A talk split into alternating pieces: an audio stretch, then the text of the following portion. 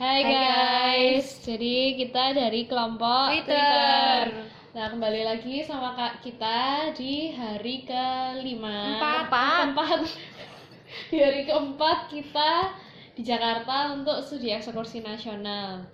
Nah di hari yang kelima ini kita dapat kesempatan yang super apa ya, super apa? Super keren. langka, Super super, langka. langka banget. Pokoknya kita beruntung banget dapat kesempatan untuk berkunjung ke PT Nielsen Company Indonesia.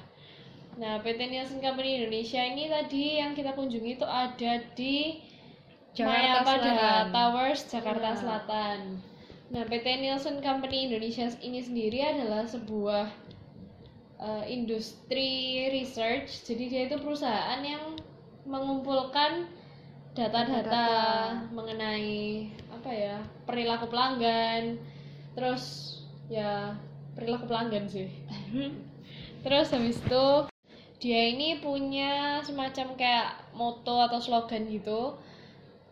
Dia bilang bahwa Nielsen Company ini adalah the science of what's next. Yang maksudnya adalah dari data-data yang dia olah itu dia itu bisa memprediksi apa yang akan terjadi di waktu ke depannya. Misalnya kayak eh, sales kalau kamu melakukan ini salesmu itu bisa naik atau turun atau kalau kamu mau ngerilis produk ini itu nanti bakal menguntungkan atau justru merugikan buat perusahaanmu terus ya sejenis-jenis itulah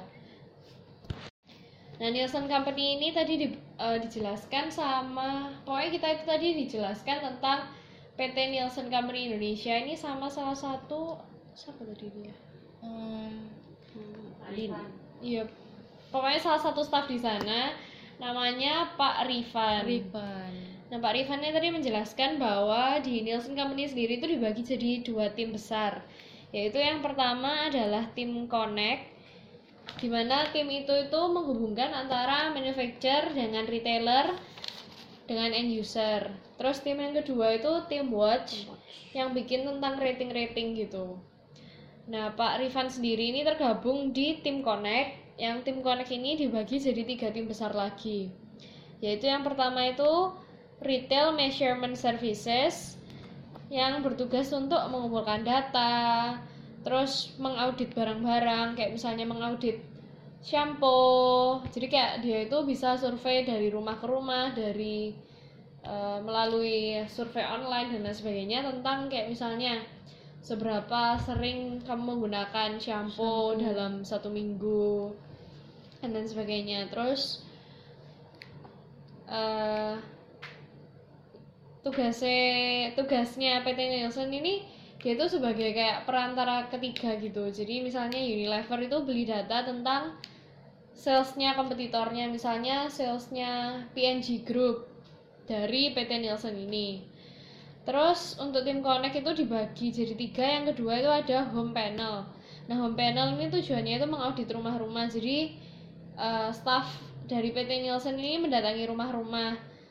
Nah tiap rumah yang eh, yang didatangi itu adalah rumah-rumah yang ya pastinya menggunakan shampoo ya. Semua orang pakai sih. Oke. Jadi ya pokoknya mendatangi rumah-rumah yang sudah diaudit terlebih dahulu. Terus eh, dia itu kayak menanyakan eh, misalnya dalam satu bulan beli shampoo berapa botol, sabun berapa botol, terus merek yang digunakan itu apa. Tujuannya itu supaya tahu barang yang punya penetrasi yang tinggi itu yang mana. Kayak misalnya contohnya setelah melakukan audit ke rumah-rumah ditemukan bahwa 90% rumah di Indonesia itu sudah beli Indomie. Mm-mm. Terus nggak cuman berhenti di situ, mereka tuh juga apa mendata tentang misalnya rata-rata setiap bulan kan udah 90% nih yang beli Indomie. Terus dicek lagi rata-rata itu setiap bulan eh, mereka itu belinya berapa bungkus sih? Misalnya kalau bulan pertama beli rata-rata 10 bungkus, bulan kedua 8 bungkus, bulan ketiga 6 bungkus. Berarti kan menurun. Berarti kan ada something yang salah dengan misalnya strategi marketing atau apa yang perusahaan itu. Nah, itu nanti data itu bisa didapat oleh Indofood itu dari PT Nielsen, Nielsen. ini. Terus tim yang ketiga dari tim Connect ini ada yang namanya tim Consumer Research. Nah, tim Consumer Research ini adalah tim di mana Pak Rifan ini bergabung.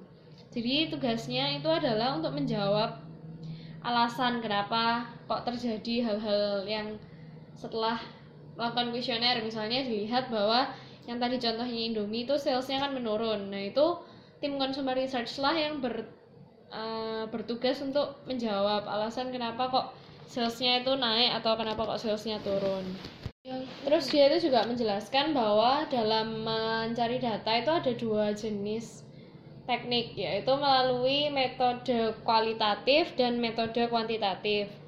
Nah terus kalau ditanya metode mana yang lebih baik itu sebenarnya nggak ada soalnya kayak itu itu depends gitu kayak tergantung kasusnya kita itu lebih butuh yang jawabannya itu kayak mengenai secara teknis atau dalam bentuk angka. Kalau misalnya dalam bentuk angka yang kita gunakan itu kuantitatif. Sedangkan kalau yang kita butuhkan dalam bentuk misalnya alasan mengapa dan lain sebagainya tentang penjelasan gitu lebih ke metode kualitatif. kualitatif. Terus tadi itu Pak Rifan itu juga menjelaskan kayak eh, dia itu kalau misalnya mendata itu nggak cuman eh, ke ke jumlah orang yang sedikit tapi kayak bahkan sempat itu dia mensurvei tentang kalau nggak salah tentang supermarket ya iya Yang supermarket Indomaret dan lain-lain. Indomaret. Tentang toko-toko ya, mulai dari toko kelontong, toko wa- warung-warung, Indomaret sampai supermarket kayak hypermart, range market gitu.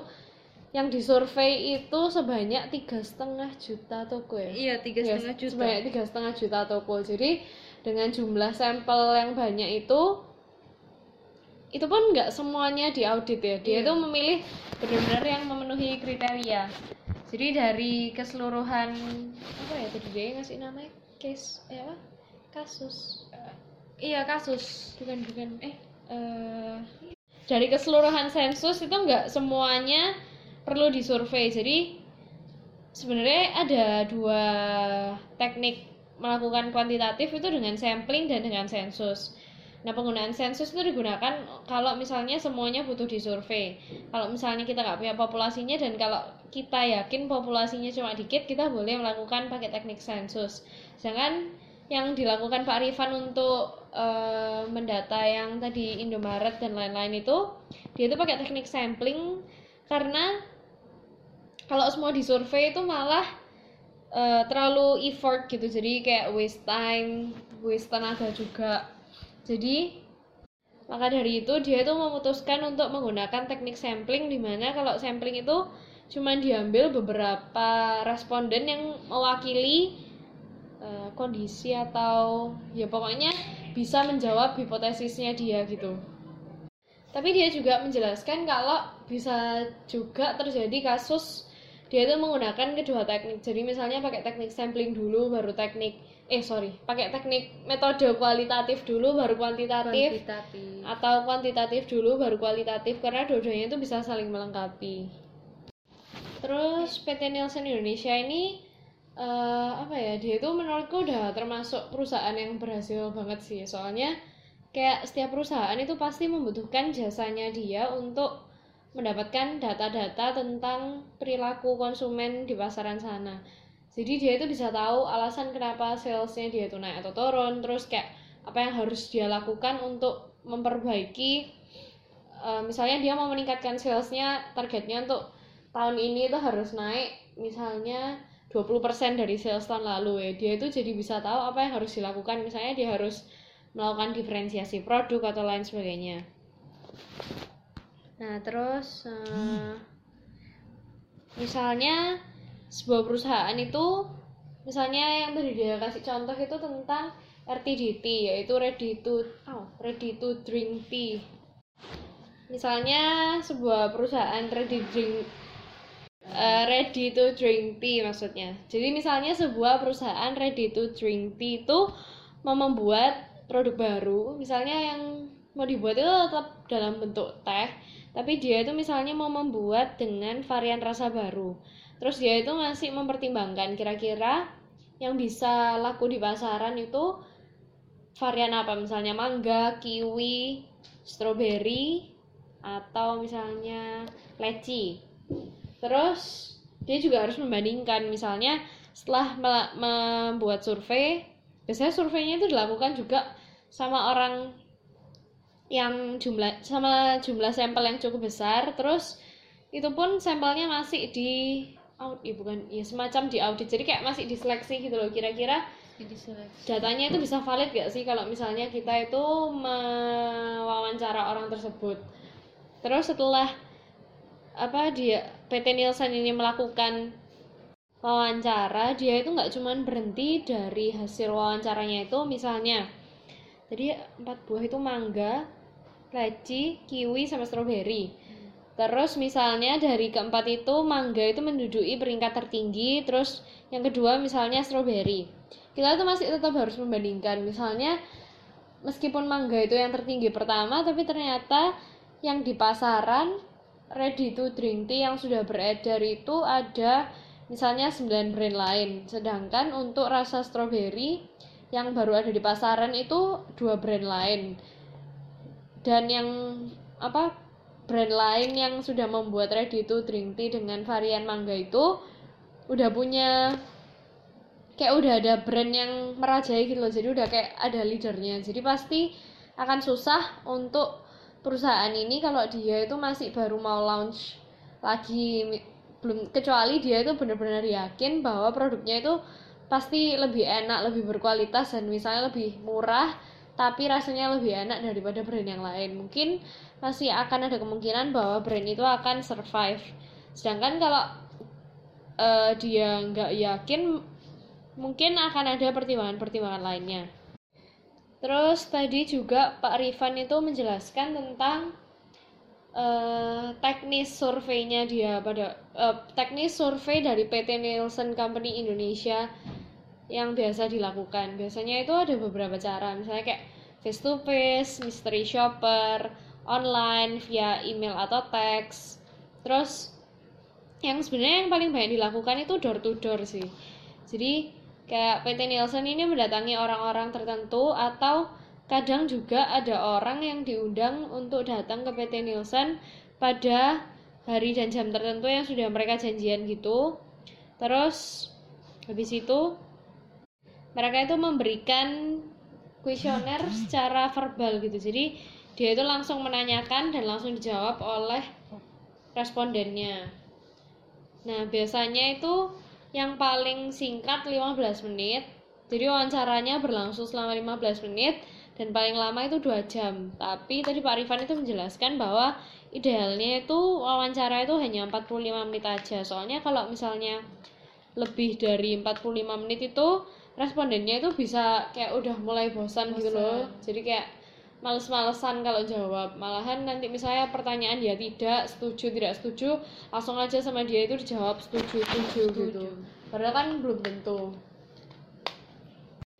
Terus menurutku kenapa kok PT Nielsen ini bisa berhasil banget? Karena data yang dia berikan itu benar-benar diproses melalui pakar-pakar yang memang udah ahli di bidangnya. Jadi mereka itu benar-benar bisa mengerti kevalitan sebuah data. Jadi nggak cuman mereka itu mengambil dari responden yang banyak, dari sampel yang banyak yang benar-benar bisa mewakili data itu. Jadi mereka itu benar-benar tahu juga uh, jenis-jenis pertanyaan apa sih yang kira-kira perlu dicantumkan di kuesionernya itu supaya uh, data yang dihasilkan itu benar-benar valid dan kuesioner apa data pertanyaan-pertanyaan ada di kuesioner itu benar-benar cuma pertanyaan yang memang perlu ada dan bisa menjawab hipotesa karena kalau misalnya terlalu banyak pertanyaan tapi nggak menjawab hipotesa itu juga sebenarnya waste of time buang-buang energi dan malah bisa ngelit uh, responden itu ke